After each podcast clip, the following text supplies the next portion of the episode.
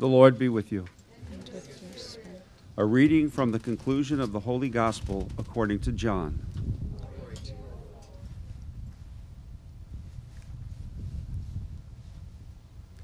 Peter turned and saw the disciple following whom Jesus loved, the one who had also reclined upon his chest during the supper, and had said, Master, who is the one who will betray you? When Peter saw him, he said to, said to Jesus, Lord, what about him? Jesus said to him, What if I want him to remain until I come? What concern is it of yours? You follow me. So the word spread among the brothers that the disciple would not die. But Jesus had not told him that he would not die. Just, what if I want him to remain until I come? What concern is it of yours? It is this disciple who testifies to these things and has written them, and we know that his testimony is true. There are also many other things that Jesus did, but if these were to be described individually, I do not think the whole world would contain the books that would be written. The Gospel of the Lord. Praise to you, Lord Jesus Christ. Our gospel reading and our first reading today are very carefully chosen for this last day prior to Pentecost. We have in our first reading the conclusion of the Acts of the Apostles, and in our gospel reading, the conclusion of the Gospel of St. John. And the temptation is to think, well, that makes sense. It's the last day before Pentecost, and we're finishing up the books. But that's not really what's going on with that. That's merely coincidence. The readings, these two conclusions, drop us off intentionally on the doorstep of the great Sunday of Pentecost in a very powerful and very particular way. Our first reading from the Acts of the Apostles, where Paul is in Rome in chains, under house arrest, but freely speaking and freely preaching, brings to completion a number of notes that are sounded in the Acts of the Apostles, not the least of which is the note of imprisonment. If you read the entire book of the Acts of the Apostles, the amount of scenes where somebody is in jail are remarkable. And while it's not written to be a crime novel or a novel about prison breaks, it has a number of those too. And it is helpful just to pause on that for a moment because more than any other piece of scripture, Acts of the Apostles deals with the idea of imprisonment. And we're not used to thinking of our faith in that way. And this is vitally important because the Easter season begins, in a sense, with the greatest of all prison breaks. The Lord, whose body is entombed and sealed within, locked in a sense in the prison of the grave, the prison of death, breaks out of that and in doing so takes our humanity with him. Because the truth of the matter is, fallen man, fallen woman, without the advent of grace, we're prisoners. And that is all we are. Imprisoned under the weight of death, imprisoned under the weight of guilt, and there is no escape. And so here it is then that the Lord, who is placed in that cell from which there is no escaping, bursts its bonds and is free. Note how wonderful that is. And what does he do on the very night of his resurrection? He visits his church, his apostles, gathered in the place of the supper behind locked doors. And when we lock a door, it's not just that we lock danger out, we lock ourselves in. And so, to a place where his disciples were imprisoned by their fear, the Lord passes through the door and brings them his peace. How wonderful it is then that from that very same room where the Lord appeared to overcome their fear, 50 days later, the church will emerge to go boldly out into the world. And time and again through the Acts of the Apostles, we see this dynamic. First with St. Peter and St. John, then with St. Peter by himself, then with St. Paul on numerous occasions, being arrested, wearing chains, being locked away in a prison, and yet the prison will not hold the faith. The prison will not stop the message. The gospel will move despite the iron bars, despite the locked doors, despite the heavy chains. And so it is that on the one hand, Paul arrives in Rome a prisoner.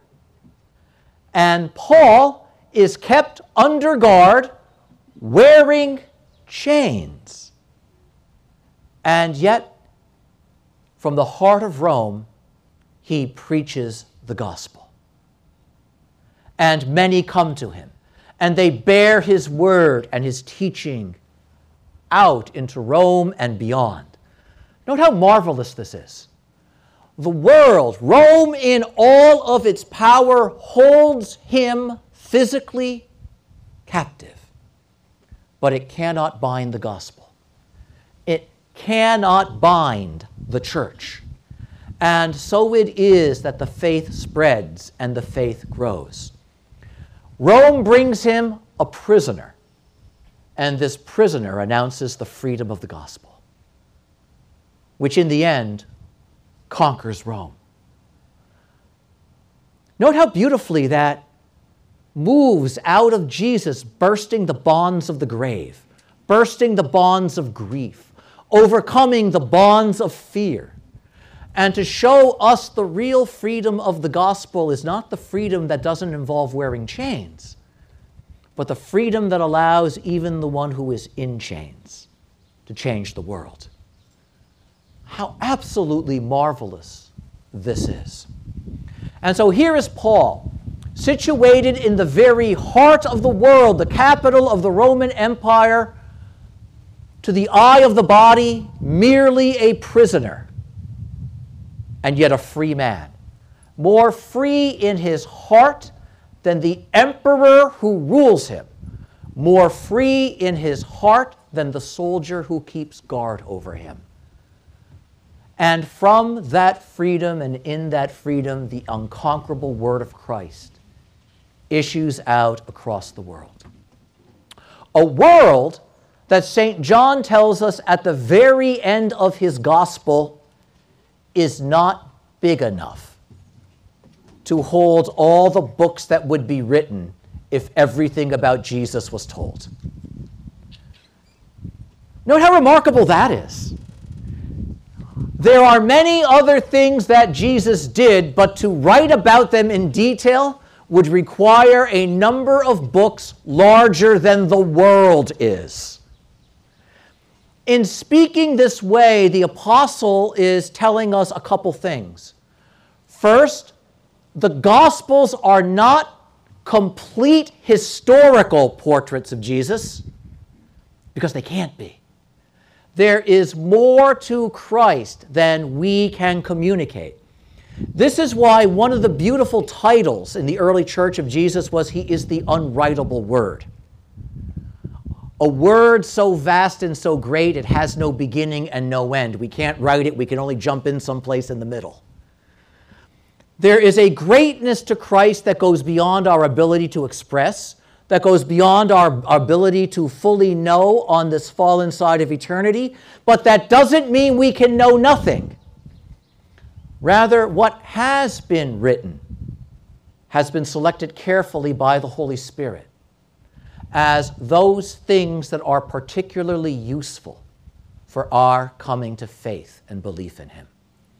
This is also why we have four Gospels and not just one. Because no single evangelist perspective is comprehensive. And so we are given these four beautiful windows into the one saving mystery of what God has done in Jesus. So that taken as a set, our picture and our understanding may be full. But what a beautiful statement. If everything about Jesus could be said, there is not enough space in the entire world for all the books that we would need. However, when he says that, he is implying something. Because as we know in our Bibles, there are four Gospels, right? But in the life of the church, there are five. And now you're looking at me. Father, Matthew, Mark, Luke, and John, that's four. Where are you getting five? And it's not the mystery gospel, and it's not the secret gospel. It's the gospel that you live. Every single Christian is called to become a living gospel. The fifth gospel is my living of the truth that the four communicate to me. And note, if the church has spread all over the world, then the world should be filled with living gospels. And what do we know? There's room for a few more. In fact, many of us might have missed that very important memo. And so we've been perhaps indifferent to the importance of giving clear witness in our living to our faith, to the importance of Christ, to the saving character of the gospel. But note, when St. John says there, may, there wouldn't be room in the entire world for all the books, he's not saying that we shouldn't try to write them. He's not saying that we shouldn't try to live it. He's not saying that each of us is off the hook with regard to his or her articulating the gospel in his or her own life. How marvelous that is. Because note, the same Holy Spirit who inspires the writing of the gospels is the Holy Spirit that comes upon the church at Pentecost. And before he inspires the writing of the gospels, he inspires the living of the gospels and the announcing of the gospels and the witnessing to the Gospels in the world by men and women just like us. In a sense, the fifth gospel comes before the four. How beautiful that is. But in a sense, the Holy Spirit sends these living books out into the world to announce, to live, to model, to witness to be a constant reminder of that full truth which is written down in the four books that we dignify with that great title, the Gospel of Jesus Christ. And how marvelous that is when we recognize this is what the Holy Spirit that we are preparing for does for us. It is not simply a matter of giving us gifts and power and ability it is not simply a generic unity within us, but a common life, a common message, a common living. The Holy Spirit writes us into the story of Jesus Christ.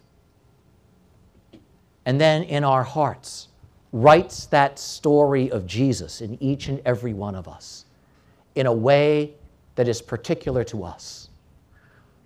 Because what the world, what the Lord will do in your life, however similar it may be, is not identical to what he will do in mine.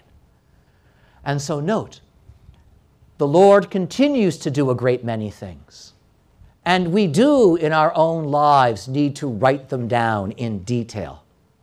Not so much with written words, but with the words we speak and the actions that we do and the manner we pray and the way we relate to one another. And it's good then that we hear this reflection, that we hear this idea of going forth to be the gospel right after Jesus has to pause and address something with St. Peter. And here we see something that has haunted the believing community for 2,000 years. Peter and Jesus have just been speaking. The Lord has just told Peter, Follow me. And Peter, having responded, looks over his shoulder and sees somebody else, another disciple, the disciple that Jesus loved. And what does Peter say? What about him? Don't we say that a lot? Don't we say that a lot? Oftentimes, when somebody is calling us to do something, well, why do I have to do it? What about him? When our behavior is corrected, why do I have to change? Why does he get to stay the way he is? Why does that person get all the opportunities and I don't? Boy, this is a big part of life, isn't it? And what happens is we waste our time and we waste our energy spinning our wheels about somebody else. Why does he get to be that way? Why does she get to do that? Why doesn't anybody do something about them? And know what Jesus says? That's not your business. Your job is to follow me. Remember that? Start with what I ask you to do, and don't you worry about what I'm asking of anybody else. Jesus isn't saying that we should be indifferent to one another, but he is saying to Peter, he's reminding Peter, first things first. Before you worry about him, worry about getting yourself right. Don't worry about how he follows me until you've attended to what it means for you to follow me. Again, the Lord comes back to that very important element that if He's speaking to me, He wants me to respond. And to respond in the way that He calls me to, not the way somebody else does. He wants me to be first preoccupied with my being faithful to Him before I worry about anybody else's. Note how important that is and how liberating that can be. Your job is not to make him right. Your job is to get yourself right. Follow me. Do the work that I have given you, and things will work out. We get that wrong. We try to do some other work all the time. We worry about fixing somebody else. And Jesus is saying not that we ignore one another, but that the first step is not to solve the world's problems. The first step is to do what I ask you to do. And if you follow me, I'll bring you into contact with the things you need to fix. If you follow me, I'll bring you to the people you need to help. If you follow me, I will bring you where you can make a difference. So follow me, and we'll get there. And when Jesus says that, he's also indicating to the other one, and he needs to worry about following me too, in the way that I've marked out for him. Not the way he marks out for himself, not the way that you would mark out for him. And again, what a, what a very important message that is. Paul was a great apostle because he worried about that. Let me follow where you lead me. And Paul changed many lives. And Paul involved himself in the affairs of many hearts, but only out of his following of Jesus Christ. St. Peter wonderfully shepherded the church once he learned that lesson, follow me, and we'll take care of the rest together. And that's what the Lord says to each and every one of us today. Step one follow me. The person sitting next to you might not, but you, you can follow me. So do it. Much of the world doesn't follow me. But I'm not talking to them right now, I'm talking to you. Follow me. How wonderful that is. And as we come forward in a few minutes, we're going to stretch out our hands to Him. And at that moment of Holy Communion, all Jesus wants is that we look at Him and receive Him and not worry about anything else, at least for a minute, so that we can receive Him, root Him in our hearts, and go forth following Him who is within us. And what a great gift that is. Amen.